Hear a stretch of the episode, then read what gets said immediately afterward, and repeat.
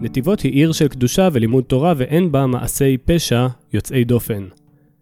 לכן, כאשר נמצאת גופתה של תמר בת ה-14, שנרצחה בצורה אכזרית בסמוך לקבר הבבא סאלי, האדמה רועדת. יומיים לאחר מכן נרצחת איזי, צעירה יפהפייה, לאחר שביקרה בחצרו של רב ידוע. האם בנתיבות פועל רוצח סדרתי? מי היא הבאה בתור? מפקח נימר בקרמן, בן לאב בדואי ואם יהודייה, יוצא לפענח אחת מתעלומות הרצח המזעזעות ביותר שאירעו בישראל. מהלך החקירה חושף עולם אפל של שקרים ושחיתות שפשטה בחצר רבנית ידועה ומהוללת. האם מאחורי דמותו של הרב בן משיח מסתתר סוד נורא? מדוע המשטרה מסתירה שסדרת הרציחות הללו חוזרת על עצמה במחזוריות מדי כמה שנים? המחוז הדרומי מתרחש במיקרוקוסמוס ייחודי רחוק מהמרכז. עולמות שונים מתנגשים זה בזה בעוצמה. בחורי ישיבה למדנים, יוצאי צבא שחזרו בתשובה, נשים שבאו לקבל ברכה, עיתונאים בתחילת דרכם, ובתווך צוות משטרה שהוא שיקוף של החברה הישראלית, המגוונת, רבת הפנים, ולא אחת מסוכסכת בינה לבין עצמה. מלחמת יום הכיפורים נתנה לו השראה לרומן הראשון שכתב. אחרי השחרור מהצבא, הוא למד משחק, פנטומימה, ספרות, אקרובטיקה ופילוסופיה. הוא מוכר לרבים מאיתנו בזכות מדריכי הטיולים אותם פרסם בקביעות משנות ה-90 ומתוכניות הטיולים שהפיק ושידר בערוץ 10 בשנות ה-2000. אהבתו לנדודים שלחה את גיבורי ספריו הרחק מעבר לים, ואפילו שספרו החדש, עליו נדבר היום, מתרחש כאן בארצנו, הוא עדיין מצליח לספק לנו הצצה למקום כל כך רחוק מהעין. בפרק השלישי של התוכנית שלנו, הפרק הראשון, מכבד אותנו בנוכחותו יגאל צור, מחבר הספר המחוז הדרומי. להפליג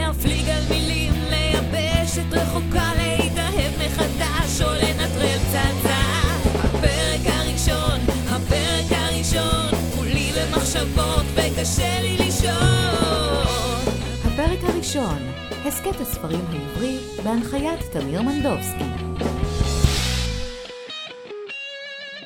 טוב, היי יגאל. אהלן, מה העניינים? בסדר גמור, מה שלומך? הכל טוב, תמיד טוב. יופי, אז תגיד, בזיגזג שאפיין את כל הקריירה שלך בין הכתיבה כן.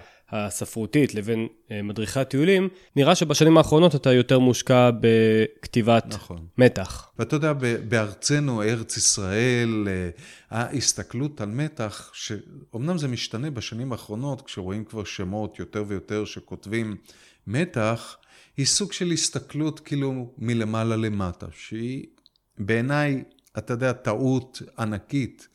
כי... מה זאת, uh, מה זאת אומרת מלמעלה למטה? אה, אנשים קצת, אתה יודע, פחות, אבל הדור שהתרגל, אתה יודע, לספרות פרוזה מסוימת, uh, לא מבין את ספרות המתח. ספרות מתח היא לא דבר אינטגרלי שצמח בארץ ישראל. אם אתה מסתכל על שוודיה, על סקנדינביה, אלה גדלו על ספרות מתח, אתה יודע, ולכן הם כל כך טובים גם בזה. אתה יודע, זה חלק אינטגרלי מהתובנה שלהם שספרות מתח היא ספרות. Mm-hmm. אוקיי, האיסלנדים, השוודים, הנורבגים. Mm-hmm. פה בישראל אה, הרגלנו אותם לסוג של ספרות פלמח פסיכולוגית. לכן היה מין סוג כזה להסתכל על מתח כאילו ספרות של מטוסים. חבר'ה, תשכחו מזה, זה כבר מזמן לא ספרות של מטוסים. זה ספרות שהיא הרבה יותר יכולה להיות אחוזה, אתה יודע, במציאות העכשווית, mm-hmm. כי יכולת ההגבה שלה היא מאוד מהירה. תזכור שבארצות הברית, לדוגמה, אתה יודע, סופר כותב ספר mm-hmm. בשנה, ומוציא אותו גם באותה שנה. את המחוז הדרומי, הספר האחרון שלך, אתה מוציא בעצם בהוצאה עצמית, בהוצאת בזלת ששייכת אה, לך. נכון. אמ, זה, זה, קצת, זה קצת מסלול הפוך. אה, אמ, ההחלטה לצאת לבד היא מתוך ידיעה שאת הקצב של הוצאת ספריי, mm-hmm. על כל המשתמע, אני אחליט. אה, וזו החלטה, אתה יודע, שיש לה משקל ענק, אבל אני סופר שעומד היום, אנחנו מדברים בינואר, יש לי שני ספרים מוכנים. שכתבתי עכשיו. זאת אומרת, קצב הכתיבה שלא שלי... פורסמו. לא, לא, ראית, ב... כתבתי בהתחלה של המחוז הדרומי, כן. שהמחוז הצפוני, מי שיכנס לאתר שלי כבר יכול לקרוא ממנו פרק. אתה מבין את הפרק הראשון, שהוא כבר כתוב, ואני לא מדבר על ספרים אחרים שנכתבו ואני מתעתד להוציא אותם. כתבתי עוד ספר שהוא בסדרה של דותן נאור, אתה יודע, בהמשך שצרות בגן עדן, מוות בשנגרילה ועבודה, שסיימתי אותו עכשיו. ואגב, הוא מתרחש בסין שאחרי הקורונה. זאת אומרת, מה, אני, אני אחכה עכשיו שהאדונים המכובדים, הלקטורים שיגידו לי כן או לא, טובים או לא טובים, שיקול הדעת שלהם, השיפוט שלהם, ההחלטות הכלכליות שלהם? כן, לא, אה, מה? אני כבר ילד גדול במובן הזה. זה לא מעניין אותי. זה מאוד מרשים במיוחד אה, לאור התקופה המאתגרת הזו. אתה יודע, אני, אני בעצמי ניסיתי ככה ללמוד את עולם אה, שיווק הספרים, וזה זה פשוט מרתק. היום זה פשוט הרבה יותר קל מבעבר. נכון. ורואים את זה בעיקר אצל סופרים צעירים, וזה שאתה עשית את האדפטציה הזאת, זה אחרי כל השנים שבהם הנחת על... על לכאורה על לכאורה- זרי דפנה, בדיוק. על, על אין- זרי הדפנה של ההוצאות הגדולות, תראו, שמספקות אין- לך הכל בעצם. נכון. אני אגיד משפט לסכם כדי שנעבור. אין זרי דפנה. בארץ, כסופר, וכל סופר אמיתי יגיד את זה, אתה כל פעם ממציא את עצמך מחדש. למעט באמת אותה, אותו אוטובוס קטן או מיניבוס או מיניוון, אתה יודע, עם 16 מקומות ונהג. כן. אוקיי? נקרא לו הספרות העברית הקנונית, בסדר? כדי לא, אתה יודע, אני לא, כדי כן. לא להישמע ציני. אה, הספרות היא הרבה יותר מזה. ואני תמיד אומר שבעצם הדבר החשוב הוא הכתיבה. הדבר השני, אתה משיל את האור של הכתיבה, ואתה בוחר איפה אתה רוצה להיות. וברגע שבחרתי, החלטתי שאני לא רק הופך להיות מו"ל, אלא אני אפילו מפיץ את ספריי ככל שאני יכול. ואני אגיד לך, הקטע שאני הולך לדואר ועומד בתור עם ערימה של ספרים, נפלא. זה בטח תחושה כל כך אה, משונה. אה?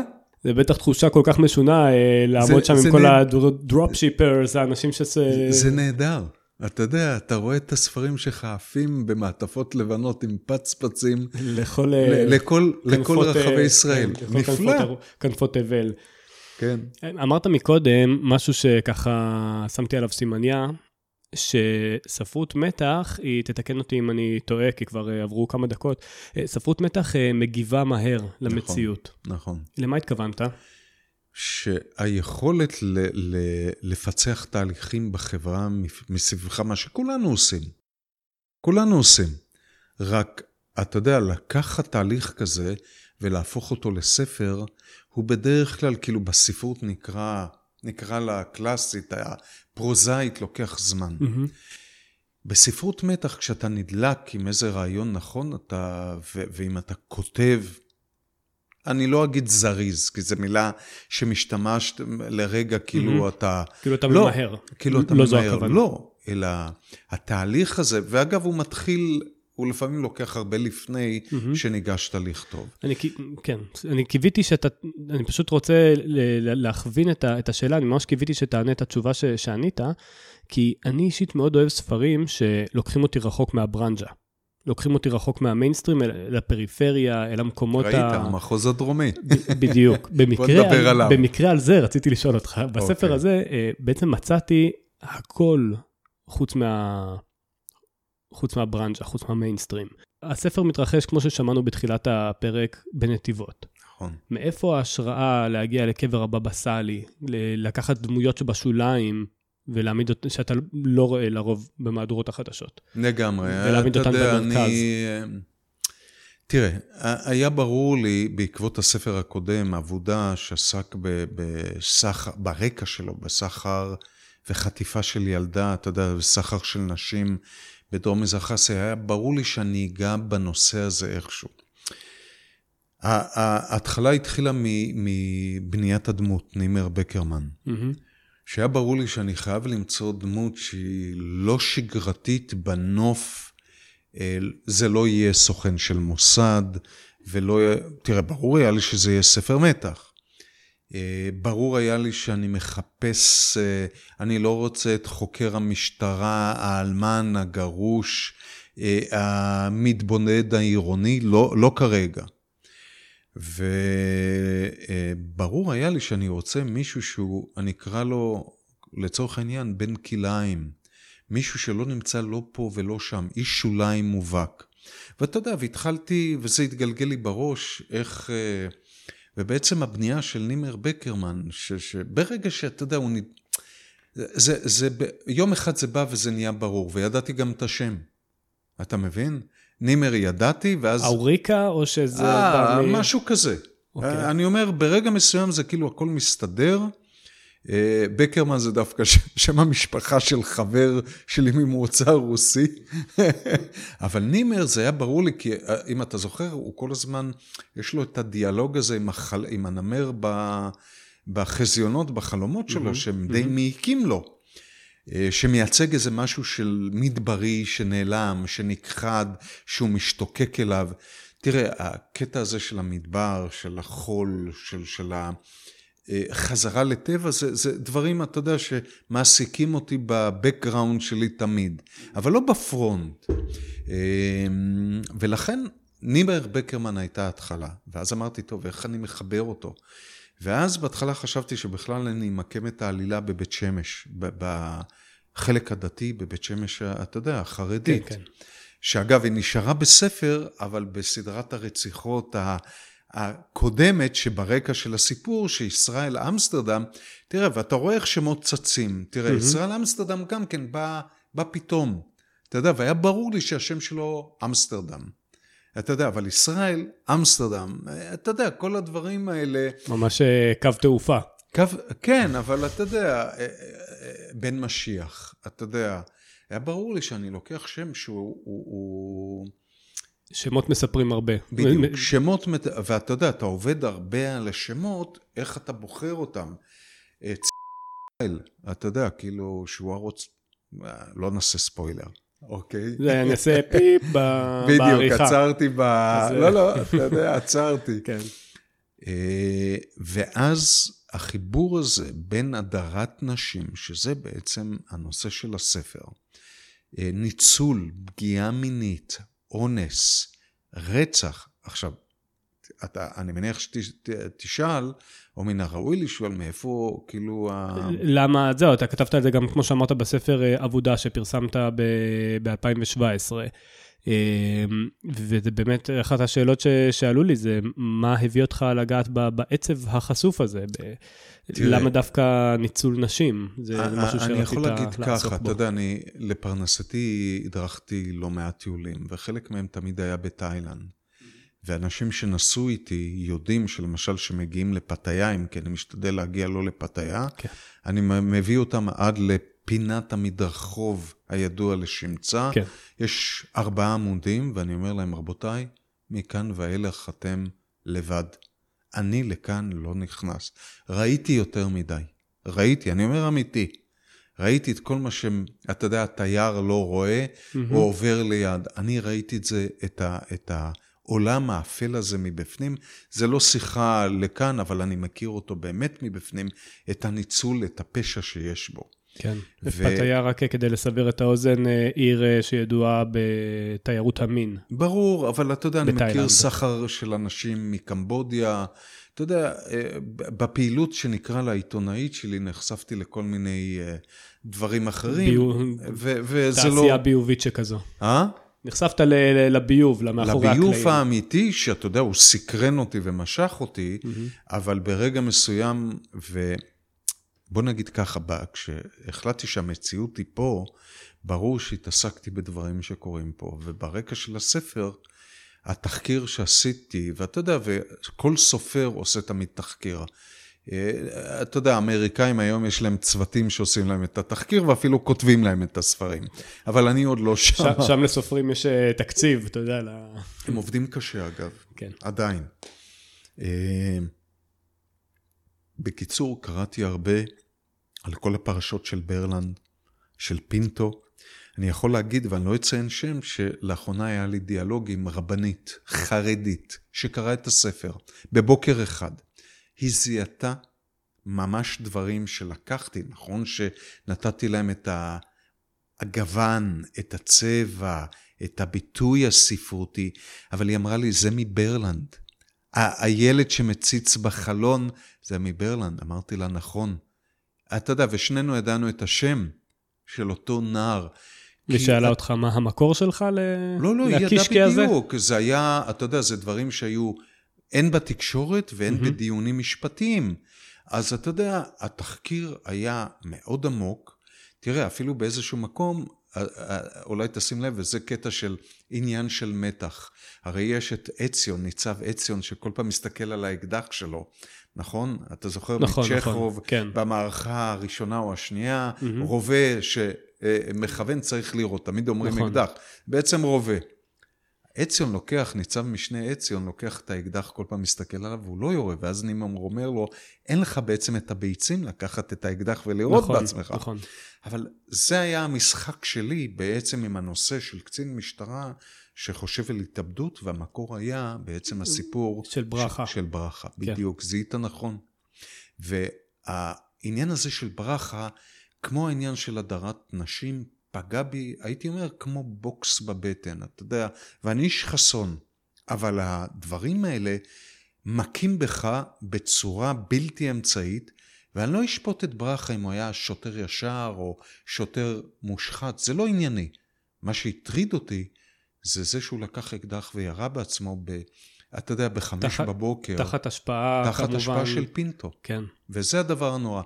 וזה מה שאני אומר, שהמציאות לסופר מתח, עיקר משחק מדהים, אם הוא יודע לקחת את האירועים שמסביבו, תהליכים חברתיים, תהליכים סוציולוגיים. אתה יודע, אה, אה, בניתי הרי סדרה של ריצות, רציחות סדרתיות. Mm-hmm. אנחנו, ארץ ישראל זו לא אמריקה עם הרציחות סדרתיות. בישראל נחשב שיש רק רוצח סדרתי אחד, בדואי שרצח שתי נשים. אין בעצם, אבל... שתי נשים זה... שתי רציחות זה סדרה? בדיוק, מה זה? זה מיני סדרה. זאת לא סדרה, זה סמי סדרה, זה ארבעה כן. פרקים בסדרה טלוויזיונית. כן. אה, אבל העיקרון היה בעצם להצביע, כמו שכתבתי מאחורה, אתה יודע, שלקחתי זרקור ובעצם, או אלומת אור, והארתי על איזה קניון אפל, אפל שיש אצלנו בחברה, וזה היכולת המדהימה שיש לספרות מתח. אני אהיה רגע פרקליטו של השטן. האנשים אה, בספר הם... יש את אה, דוקטור אה, צ'רניאק הפתולוגית. יאנה צ'רניאק נכון, הפתולוגית. הפתולוגית. מופרעת אמיתית. כן, כן, היא בחורה עם, עם פלפל, ויש את הגר, קצינת המשטרה, שגם אתיופית. עם... נכון, אתיופית, שגם עם, עם נוכחות. בשורה התחתונה, הגברים הם אלה שמדירים, רוצחים, משקרים, נכון. אבל גם אלה שמצילים. האם זו גזירת גורל? תראה, אני אגיד ככה, אה, אני סופר מאוד גברי. זה תמיד היה בא לביטוי בספרים שלי, למעשה הנוכחות של נשים הולכת וגוברת. עכשיו, כשניגשתי לספר הזה, ההחלטה הייתה שבעצם אין כמעט, תשים לב, אין כמעט דמויות שהן לא פגועות. אפילו אביגיל, הבחורה העיתונאית, שהיא מקסימה, נכון, שכחתי מקסימה. שכחתי לציין לא, אותה לא, גם. נכון, אני, תראה, יש לי שם כמה הבלחות לא רעות. לגמרי. נכון? שדווקא של נשים. אה, אפילו היא כמובן פגועה, כי היא עברה אה, פגיעה מינית, אתה יודע, רב ששלח לה ידיים בגיל 13, ועכשיו היא הולכת לאותו דבר מתוך כוונה כדי לפתור את, את התעלומה. אבל תראה למשל את האימא של הנער שנחשד שהוא הרוצח, אוקיי? שאשתו של הרב, ואומרת, והיא כמעט לא נוכחת בספר, היא רק מגוננת על הילד שלה, ואז היא אומרת לרב שהוא טרדן מיני מובהק ונוכל, כן? היא אומרת לו, אל תבוא אליי הלילה לחדר. אתה יודע, תראה, בכמה משפטים, אה, מה אני רוצה לומר בזה? שבעצם אנשים, אתה יודע, החלטתי שבמקום דמות נשית אחת מובילה, אני אבנה מין פסיפס של נשים, כמו של גברים, אתה יודע שכל אחד מין מביאה איזה נופך נשי אחר. ויק, שהיא ה... אתה יודע, אחות למחצה, בדודה כן. של, של, של נימר, היא, אתה יודע, היא מאותה אימא. כן. היא למעשה מאומצת, היא, היא בדודה. והוא בעצם חי איתה, אתה מבין? כאילו, אתה יודע, בהתחלה עשיתי אותה אחות, ואחר כך אמרתי גילוי עריות יותר זה מדי. זה טאבו יותר מדי בדיוק, קשה. יותר מדי עדיין בחברה הישראלית. אתה יודע, ועוד בדואי. כן, זה, אתה גם, תשמע, זה ספר שמאוד מוציא את הקורא מאזור הנוחות. בא, לגמרי. תראו, אני חטפתי בומבה, גם אתם יכולים לחטוף בומבה. זה ספר שמחטיף בומבות, אבל יש לו כוונה בעצם, אתה יודע, קתרזיס. אם, אם הגעתי לסוף, אתה יודע, והתגובה שאני מקבל מהנושאים, מהקוראים, מהקוראים. סליחה, ש... טעות אה, פרוידיאנית, יש לציין. נכון, נכון, לגמרי. אבל זה מסע, אתה יודע. לגמרי, כאילו, נכון. זה מסע אמיתי, שהיה גם שלי. אני, אתה יודע, כתיבה היא סוג של המראה עם נחיתות באמצע, נחיתות חירום, התרסקויות, כל הדברים האלה. זה, זה, אתה, אתה לא על אוטופיילוט, אתה, אתה יודע, בטייס ניסוי במידה מסוימת. ו... אמ, איפה היינו? שכחתי פתאום. לא, מה אה, שבאתי לשאול אותך כן. זה על... אה, רציתי לשאול אותך על, דמותו של אה, נימר, דמות של... אמ, בעצם, כמו שאמרת, בין כלאיים, בין לנישואים מעורבים. אמו רוסייה, כן. יהודייה. שעזבה, אה, ש- ש- שנטשה שעזבה אותו, שנטשה אותו, גם כמובן פגוע. אה, אביו אה, בדואי. חוץ מזה שלך בספר גם אברכים למכביר. אה, את, את, את, אבינו, את אבינועם, את הרב אבינועם, שהוא טייס ש, שהיה בשבי, איבד יד ורגל. וחזר תראה, בתשובה. נתתי- ויש יש, יש שם בעצם, מבחינת דמויות, יש שם את כולם חוץ ממך. יבוא, יבוא, יבוא עכשיו אה, בדואי מהנגב, אברך, ויגיד, אה, איך, אה, איך, איך, כאילו, איך תכתוב את הדמות שלי? אתה, אתה לא גדלת ב- במדבר. נכון. איך, איך בעצם, איך, איך הגשת לתחקיר הזה? איך עשית את זה? תראה, אני אענה משני כיוונים לגמרי שונים. כשכתבתי את שזיף שחור, שעסק בעולם האתיופי, קיבלתי בדיוק את התגובות האלה. התגובה שלי הייתה, אתה יודע, הם- מישהי השתמשה בזמנו במילה פרנג'ו, פרנג'ו זה לבן. היא אמרה, איך אתה כאילו כותב עלינו? אמרתי, תקשיבי, כשיבוא הסופר האתיופי, שיכתוב את הסיפור הזה של נער שעוזב את גונדר ומגיע עד לסודאן ועולה על מטוס, ושם קיבלתי את הבומבה, אתה יודע, מהחיילים האתיופים שהתאבדו, מההתאבדויות אצל אתיופים. נכון. לסופר יש את הזכות, אני אומר במילה ברורה, מוסרית, אם הוא איש מוסרי, לצלול אל עולמות אחרים ולהציף אותם למעלה. מהמם. אתה יודע, יכול להיות שאותו דבר, תראה, אני עכשיו מחפש למשל את המישהו הבדואי או הבדואית או הערבי שיקרא ויגיד את דעתו על הספר. ואני אומר את האמת שבשבועיים שלושה האחרונים אני לא מצליח למצוא. אני לא מצליח למכור. גם ככה שוק הספרים עכשיו ב... לא, אבל אני אומר, אני פונה אל אנשים, פניתי אל בחורה בדואית שכותבת שירה, לא משנה. אתה יודע, פניתי אל עיתונאית ערבייה. אני פתוח קודם כל לביקורת, זה בסדר. אתה יודע, זה, אם אין ביקורת, זה. אומר שאתה עושה משהו לא בסדר. מה? אם אין ביקורת, זה אומר שאתה עושה משהו לא בסדר. בדיוק, אני להפך, אתה יודע, אני כל הערה, אגב, כשקוראים, תראה, חלק מהסוקרות היו אה, דתיות, מהמם. וקיבלתי כמה תגובות עכשיו במהדורה השנייה שבעקבותיהם, אתה יודע, מצאו לי שגיאה. למשל, השגיאה, ואני, אתה יודע, אני איש חילוני, אוקיי. בסדר? מהמם. אה, ו- וטעיתי במקום מסוים, זה לא משנה, כי זה היה פרט קטן של לבוש או משהו כזה, אה, כתבתי שאביגיל מופיעה עם המצנפת הזאת, אבל אמרו לי, היא לא נשואה. אה. רק נשואות, אתה מבין? כן. תשמע, איש כמוני שחופר, חופר, חופר, ובסוף טועה בפרט קטן שהוא לכאורה טכני.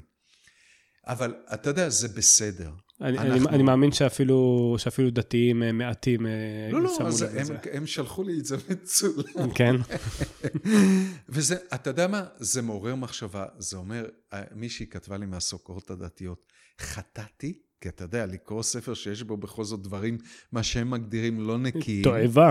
סתם לא. לא, זה לא תאבה, זה- תאבה זו מילה קשה. נכון. הם מגדירים את זה כלא נקי, מהמם. אבל היא אומרת, לא עזבתי עד הדף האחרון. ובעצם, זה מה שאתה רוצה לשמוע, לא רק כסופר מתח, נכון. אלא כסופר. עכשיו, אני אומר את זה בצורה פשוטה, אני שומע את זה מכל אחד. אתה מבין? אז אני אומר, קודם כל, אני היום יודע לכתוב מתח. אני כותב מתח מנושא שעדיין, אתה יודע, מתלבט בשאלות, אבל אתה יודע, היום אני יודע לנסח את הדברים האלה, מה מניע את המתח אצלי וגם אצל אחרים. אתה יודע, אני, אני אומר ככה, לאותם אלה שכותבים ושומעים אותנו, אבל אני רואה הרבה בקבוצות האלה שגם אתה מעורב בהן, כן. חלק רק כותבים, שוכחים שצריך לקרוא.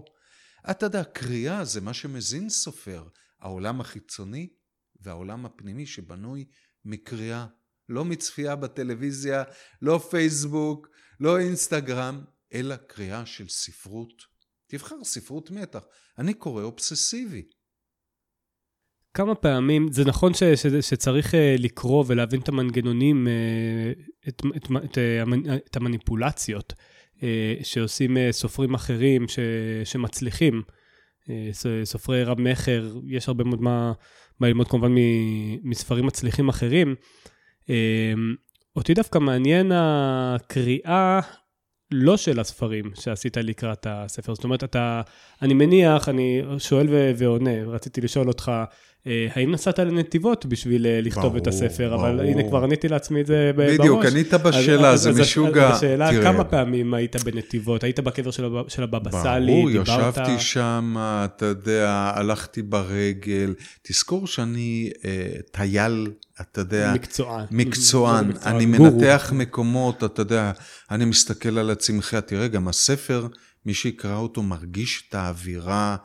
אתה יודע, נימר אומר, אני, אני, אני מדבר את השפה של החול הרי, יש שם משפט כזה, הוא רואה את העקובית הגלגל מתגלגלת עם הרוח. כשהוא יוצא, אתה יודע, יש ברק בשמיים מעל הרי חברון. אני איש מאוד פיזי בכתיבה שלו. הוא נוסע עם האופנוע, תזכור, הוא שומע את הרעש של, והוא אומר, אלה שמתקרבים אליי, הם, אתה יודע, כבר לא אנשים מנוסים. Mm-hmm. האיש הוא גשש. אני חי את ה... שאלת איפה אני נמצא? בפרטים הקטנים. התחושה שלי הייתה כקורא, שזה בהתח...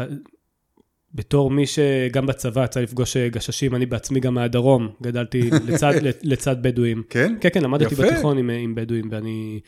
אה, בהתחלה, ככה, גם הסצנה הראשונה של הספר, הפרק הראשון שעוד מעט נקרא אותו והמאזינים ישמעו אותו, אה, זה מין תחושה כזאת כמו פרק ראשון בש, בספר של שרלוק הולמס, ו... אה, או סוג של נואר, אפל, אבל כשזה בדואי זה ממש מרגיש לי כמו שרלוק הולמס על סטרואידים. במידה מסוימת, תזכור שהוא גם, אתה יודע, הוא מצד אחד מאוד פעיל אקטיבי, מצד שני הוא גם יודע לקחת את הנרגילה ולשים חשיש. אתה יודע, אני חושב שאני, אה, אתה יודע, שם זה בא לביטוי באישיות שלו, הוא גם צריך סוג של פורקן. ההסתכלות על הסוסה שיושבת והוא לא דוהר איתה. כן. נכון? הוא לא דוהר איתה, הוא לא יוצא, הוא רק שם לה את החציר. דואג לה. ולוקח, דואג לה, ושותה את הקפה, כי זו הפעולה שהוא עושה תמיד בבוקר. הוא יושב מולה, אה, שם את החציר ואז שותה את הקפה. ומתגעגע לרכיבה, הוא מדבר איתה. אז אתה יודע, ובסוף הוא עולה על האופנוע, שזה גם סוג של תרפיה. אתה יודע, ו... ו... אם אנחנו מדברים על הקטע הבדואי וחזרנו, תזכור שיש שם קטע קשה של, של עוצרים את אח שלו, שהוא גשש עוד יותר גדוע ומעוטר צבאית, והורסים לו את הבית. אתה יודע, אז כן. נגעתי אפילו, אז אני חושב, זה הקטע שבו רציתי לגעת, שאם יבוא אותו בדואי, שיקרא ויגיד, יגאל, תשמע, כאילו, איך נכנסת לאור הזה, לא של הנמר, של נימר, אלא של, שלנו, אני אגיד, זה הרגע שבו יש לי את האמפתיה תמיד אל השוליים, אל החלש, אל... וכל הספר הזה הוא בעצם סוג של אמפתיה, אני מקווה שאנשים מרגישים אותה לצד המתח, אל, ה... אל זה שחוטף את, ה... את המכות. בתור הקורא, בתור קורא לא בדואי, אני יכול להגיד שבזמן שנוער רגיל, אמ, יש משהו שהוא קצת מרוחק בדמויות בו, זאת אומרת, אה, זה שלבלש יש חושים חדים מאוד, זה ולי אין. זאת אומרת, אני לא, אני כשאני רואה בן אדם, אני פשוט, אני, אני לא ישר מסיק עליו אה, לפי כל מיני סימנים קטנים, איך נראה כל היום שלו ומה הוא עושה בחיים. אה, וכשבאמת איזשהו בלש. במותחנים מנחש את זה, זה נראה לי קצת מרוחק, מנותק, אבל הדרך שבה תיארת את זה בספר, היא נותנת נופח תרבותי, שמאוד מאוד מייחד את, ה... את הבלש הבדואי. וזה... תראה, אני, אני חושב ש... אני אגיד ככה, אני חושב שהספר הזה, ואני לא מנסה להתהדר או זה, אה, פותח איזה סוג של סוגה בתוך המתח הישראלית. אני לא חושב שמישהו כתב מה שנקרא נואר עד היום. אני חושב שזה הספר הראשון שהוא נואר ישראלי. Mm-hmm. נכון שיצא קובץ, אתה יודע, אה, נואר תל אביב, או איך קראו כן, לו, נכון. אבל אתה יודע, בוא, בוא נגיד ככה. זה היה קובץ סיפורים קצרים, אם אני זוכר נכון. זה היה קובץ סיפורים קצרים, לא אבל לא כנוער, ואתה צודק במה שאמרת, כי אם אנחנו מסתכלים על הסוגה של נוער, למשל הסקנדינבית, שהיא מאוד אה, אה, קשה, אלימה, היא, אה, היא לא מתאימה למשל כאן, לאווירה שלנו הישראלית. ואחד הדברים, אתה יודע, שוב, כי אני קורא מתח אה, אני אומר, קורא מתח, ותכף אני אענה לך גם על השאלה שעוד לא עניתי, על מה אני קורא לצורך זה, היה בעצם איך אני בונה את ה... הייתי אומר את הנוער הישראלי, איך אני מוציא את החוצה את הצד האפל שגם בנו יש, בכל אחד יש. אתה יודע, בי יש, אני, אתה יודע, זה בא לביטוי בשאלות מוסריות, והספר עוסק בשאלות בסופו של דבר מוסריות של מה נכון להתנהג, איך האם גברים צריכים, למה הגברים יוצאים כאלה, למה הם, אתה יודע, הרבנים יוצאים כאלה מעוותים? כי הם פגועים מוסרית. עכשיו, לשאלה, אתה יודע, מה קראתי? תשמע, קראתי כל מה שקשור להדרת נשים לא רק בארץ. קראתי ספרות פמיניסטית. תשמע, קראתי כל דבר בשביל לנסות להבין איך אני בונה את הדמויות שלי, מה הפגיעות שלהם. אה, אתה יודע, אני, צורת העבודה שלי היום מאוד מסודרת. אני מצד אחד בונה על נייר דיאגרמות כאלה שיוצרות את הכישורים, כי אתה בודק את עצמך, איך הדמויות מתקשרות אחת בשנייה. אה, מצד שני אני בונה מין כרטסת כזאת, פיזית, אמיתית, של, של אתה יודע, הכרטסייה הרגילה על כל דמות. Mm-hmm. אבל בסופו של דבר התהליך הוא אה, אה, ספונטני. זאת אומרת, אתה כותב והדברים באים. כן. וזה הדבר הנפלא של כתיבה, שאתה פועל מתוך החור, ועכשיו אני זהיר, זהיר במילה, האפל שלך עצמך, ששם הכל טמון, ופתאום מבליח איזה אור, וזה מתחיל לצאת, ו- ואתה עובד על זה. אתה עובד על האור הזה, לשמר עליו ולהביא אותו, אתה יודע, למילים, לטקסט, ל... ל- ואתה אבל עובד... אתה כן עובד מתודית, לפי מה שאני מבין ממך. אני עובד מתודית, אני מתקדם לינארית, mm-hmm. ואחר כך אני מתקדם אחורה. התהליך הוא בעצם שאם מישהו, אתה יודע, רוצה לדעת איך אני עובד, אני בעצם שעות הבוקר אני כותב כתיבה אה, כמה שאני מספיק. אני לא יכול לכתוב ספר בחודש. אתה יודע, התהליכים האלה שהיום, בוא נכתוב ספר בחודש, הלוואי. אני לא מכיר את זה. אני גם לא מכיר את זה. אני אומר, תהליך הכתיבה הראשוני שלי, כמה שהוא מהיר, לוקח בסביבות הדראפט הראשון חמישה חודשים. לך, בממוצע, היו כאלה שלקחו הרבה יותר. ואז, אחרי צהריים אני כל פעם חוזר, ואתה יודע, קורא אחורה, ומתכנן את היום קדימה, ומקווה שביום קדימה יהיה המשך. כן, זה... הדרך, אנחנו ככה אה, לקראת סיום, ואולי אני אומר עכשיו משהו שהוא באמת לא קשור והוא רק בראש שלי, שעושה את החיבור, אבל אה, יש לי ידידה אחת שהיא פסיכולוגית, והיא פעם אה, אמרה לי בקטע של חינוך ילדים, היא אמרה לי שחופש אמיתי הוא בין גבולות, והדרך שבה אתה... מתאר את תהליך הפעילות, שמצד אחד אתה אומר, אני, יש לי כרטיסיות, אני עובד בצורה מתודית, אה, מצד שני, אתה גם מדבר על, אה, על השתוללות, זאת אומרת, אה, יש... אני, אני... סוג של, אתה יודע, הוא, הוא סוג של פראות פנימית, אבל אתה יודע, שאתה, אם אתה מתעל אותה, אתה מכוון אותה. אתה יודע, דן צלקה, סופר שנפטר, אמר לי שיום אחד, אתה יודע, בתור סופר צעיר שאלתי, דן, מאיפה אנחנו כותבים? הסתכל עליי בחיוך כזה, אתה יודע, היה לו אף בולבוסי, פנים סמוקות פולניות, אמר, הם מאחור השחור שלנו. ואתה יודע, זה, זה עד היום מאוד אמיתי. התהליך, ו, ואתה יודע, אפשר ללמוד הרבה דברים. כתיבה זה סוג של... אה, אפשר לחדד, אבל אפשר ללמוד מאפס. קשה מאוד ללמוד. זה צריך לבוא מאיזשהו מקום מבפנים, אני חושב, ואתה רק, אתה יודע, משייף את זה ומקציע את זה, וכל ספר זה עבודה מחדש. והספר הבא הוא יהיה המחוז הצפוני, ונימר בקרמן, אגב הוא כתוב כבר, אבל... אה, אבל משיקולים אה, שיווקיים? לא, לא, לא, לא, לא, לא, לא, זה רק, אתה יודע, סוג של החלטה, הוא צריך עבודה, אתה יודע, עוד לא ניגשתי לערוך אותו, אבל אני מקווה שנימר בקרמן יצמח לעוד כמה ספרים קדימה. הוא דמות נהדרת ואנחנו ממש עכשיו נכיר אותו. תודה, תודה. אז אנחנו עכשיו בעצם אה, ניגשים אה, לעיקרו של הפרק הזה, לסוף הפרק, אבל אה, זה גם עיקרו, הפרק הראשון שלנו, אבל לפני זה, תספר לנו רק איפה אנחנו, איך אנחנו יכולים לשים את הטלפיים שלנו על הספר שלך, איפה אנחנו משיגים אותו. בצורה מודפסת, אני אומר, הסופר תמיד ישתוקק כשיפנו אליו, mm-hmm. פשוט אפשר לפנות אליי דרך האתר שלי, זאת אומרת, זו הצורה הכי פשוטה, אפשר לשלוח לי מייל דרך האתר, אפשר למצוא אותי בכל צורה, אה, מייל, וואטסאפ, אה, פייסבוק, אינסטגרם, אלה שקוראים דיגיטלית, בעברית כמובן, באינדי בוק, במנדלה, בספרי אפ, בעוד כל מיני מקומות. אני מקווה שחנויות הספרים ייפתחו בקרוב, אז זה גם שם. אגב, גם ספרים מודפסים גם דרך העברית, mm-hmm. גם דרך אינדי בוק. אה, אה, בחנות של אה, צומת ספרים הדיגיטלית.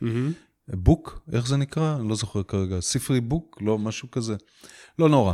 אני מניח שאם תכתבו המחוז הדרומי בגוגל, אתם תהיו מסודרים. כן, אבל יגאל צור, co.il, הכי פשוט. הכי קל ופשוט. כן. יאללה, הפרק הראשון, הפר... המחוז הדרומי, שיהיה בהצלחה. לקח לנימר זמן להבין שהטלפון מצלצל. עמוק בתוך החלום, הוא היה חייב להספיק לשמוע מה הם אומרים עליו. אמרו שהוא מת, נראה כמו מומיה יבשה. הציקו לו. לא נתנו לו מנוח בחלום, בדיוק כמו ביום-יום.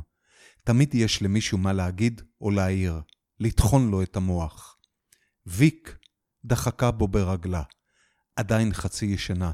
דרגוי, פדנימי טלפון. יקירי, תרים את הטלפון. נימר שלח את זרועו לקופסת הקרטון ששימשה שידה זמנית ליד המיטה. הרים את הטלפון והביט בצג הבהיר. הבן זונה הזה ברנע, מה הוא רוצה ממני באמצע הלילה? לרגע חשב לקבור את הטלפון מתחת לכרית ולחזור לישון. אולי הוא יצליח להבין מה הם אמרו שם בחלום, שהוא מת? הטלפון המשיך לצלצל, וויק נתנה לו מכה עם המרפק רק שיענה. יאללה דפוק, שמע את הריטון הקבוע של רב פקד ברנע. על הזין שלי אם דבוקה לך עכשיו רוסייה שעושה הנחות של פוצי מוצי. קדימה, שים עליך בגדים. החבר'ה בניידת הסיור נשמעו בהלם. זה מקרה רצח. נימר חייך. דפוקים, לא חסר במשטרה. יש בטונות. ברנע זו דוגמה אחת לפה מלוכלך, וכאלו יש הרבה. ברקע נשמעה תרועת החצוצרה מהקונצרט הברנדבורגי של באך. אם רב נגד שפלר, שיושב עם ברנע בניידת, שם את באך, חשב, אז אנחנו בצרות. תן לי את שפלר. הוא שמע את קחקוח הבוקר הידוע של שפלר. סיגריות הנובלס שהיו תקועות לו בפה מרבית היום, הפכו אותו למרקקה ניידת. עד כמה זה רע? לא לבטן רכה של שוטר סיור אחרי ארוחת ערב חג. שמעתי אחד מהם משפריץ את כל תכולת הקיבה. איפה? נתיבות עיר הקודש. מה אתה אומר? זה חדש. תגיע לצומת נתיבות ותרים טלפון. מז"פ כבר בדרך. תקשיב טוב, אמר נימר, שאף אחד מהשרמוטות האלה לא ילכלך לי את הזירה. רב נגד שפלר, הקיבוצניק היחידי במחוז הדרומי של המשטרה, נשמע מוטרד וקודר. תגיע. עמלק נחת עלינו. אמרתי לך שזה יקרה יום אחד. אתה לא הקשבת לי. אני אומר לך, זאת קריסת מערכות. זה חיידק אלים טורף, שיאכל את כולם, ובסוף גם אותנו. עם שפלר אי אפשר להתווכח. רואה שחורות באופן קבוע. שפם מפואר כשל רס"ר, 30 שנה בקבע. בקיץ מסתובב עם כובע אוסטרלי רחב. ירושה מסבו שלחם באל-עלמיין. חולצה מכופתרת, שרוולים ארוכים, לשמור על טמפרטורה קבועה כדי לצנן את הגוף. הבדואים כאן בנגב, נהג להגיד, יודעים מה הם עושים כשהם לובשים שחור וארוך. אני בדואי, ענה נימר. אתה רואה אותי לבוש כך? אתה בדואי דפוק, מקולקל. אם אתה חושב שהחצי השני שלך, הגנים מהאימא הרוסייה, תרם לך משהו טוב, אז אתה טועה. אתה נשמע כמו אבא שלי. הוא כנראה איש חכם. אה, הגיב נימר. אל תעשה אה. שפלר לא התבייש להוכיח אותו. הוא שוחט מכוניות. אז מה?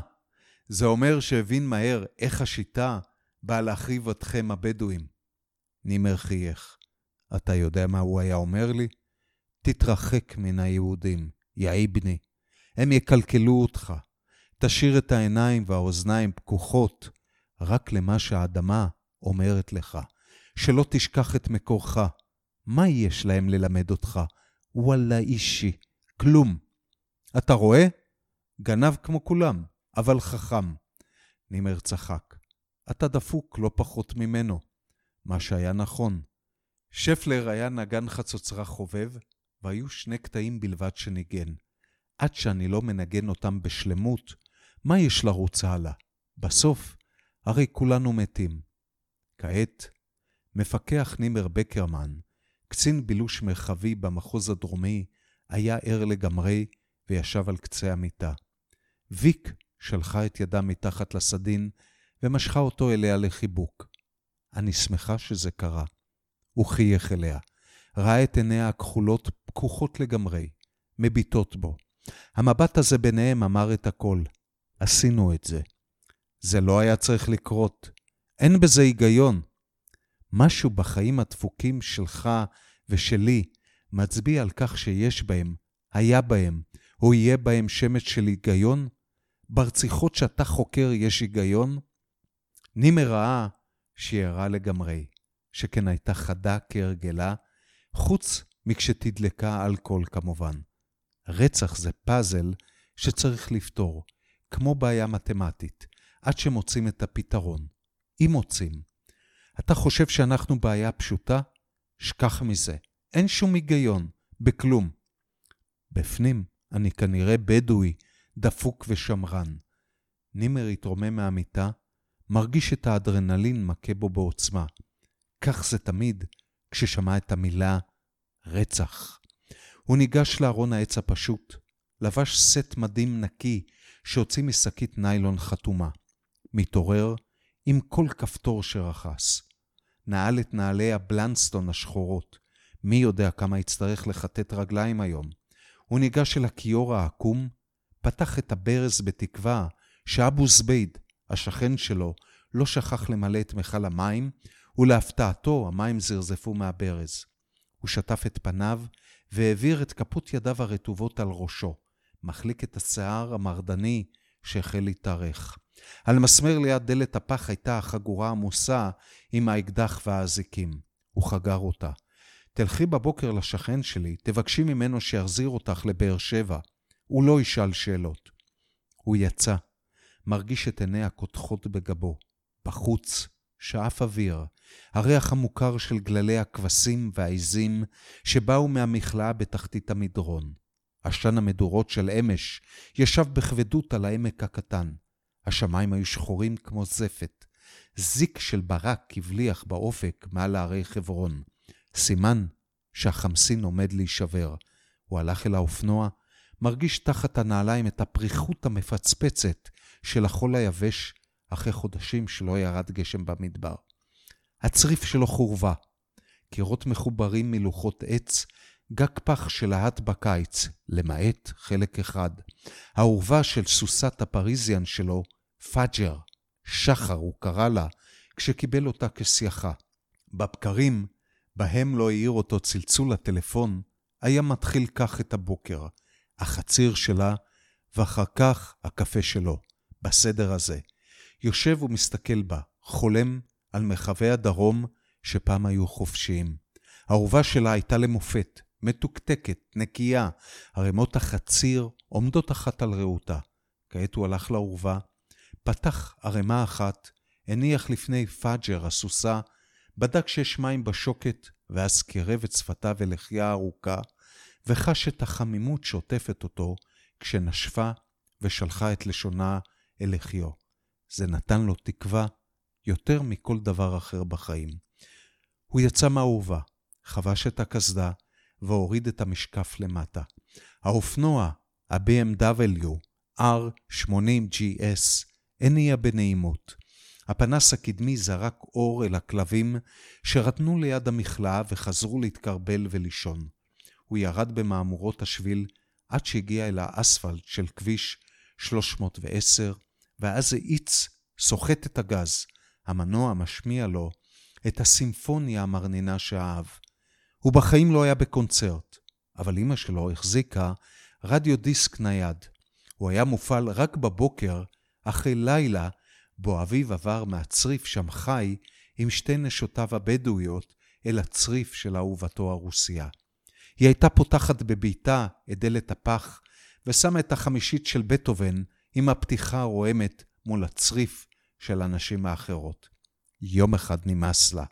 בלי לומר מילה, ארזה מזוודה, נעלמה לקנדה, פגשה את ויקטור, מיליונר רוסי, והחלה את הסיבוב השלישי, ומן הסתם היותר מוצלח, שכן כמה פעמים בשנה הייתה שולחת לנימר מעטפה עם צילום שלה, רכובה על גמל בקטרי בערבות מונגוליה, או מאכילה שחף בשט קרחונים בארגנטינה. תמיד היה מקופל בפנים שטר של 100 דולר ופתק, מאימא שעושה חיים. הכביש היה ריק, והוא דהר על הכביש השומם. אלומת אור האופנוע חולפת על פני תלוליות הלס, מכוסות שדות חיטה נמוכה של תושבי הפזורה הבדואית. משאבי הרוח שבאו מולו היו חמים ומעיקים. חול דק עף משולי הכביש, התערבל באוויר. בכניסה לנתיבות האט וחייג בטלפון. שפלר ענה מיד, תיסע לכיוון קבר הבבא סאלי ותצא ליד השער הצהוב. לא תוכל לפספס. זה הפרק הראשון.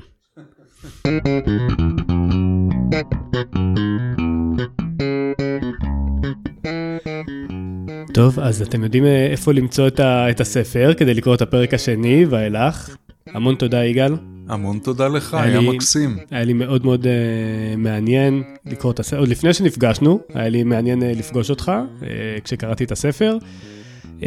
וגם תודה על השיחה הזאת. ממש תודה. אם גם אתם נהניתם כמו שאני נהניתי מהשיחה, מהפרק הזה, אז אה, תעשו לנו subscribe, בעצם אה, אתם יכולים לכתוב את המייל שלכם באתר הפרק הראשון, או לשלוח הודעה פרטית בפייסבוק עם המייל שלכם, ואתם תקבלו הודעה למייל בכל פעם שיוצא פרק חדש. אז תודה רבה לכם, ותודה ליגאל, ונתראה בפרק הבא של הפרק הראשון. תודה, תודה. כל טוב. ביי.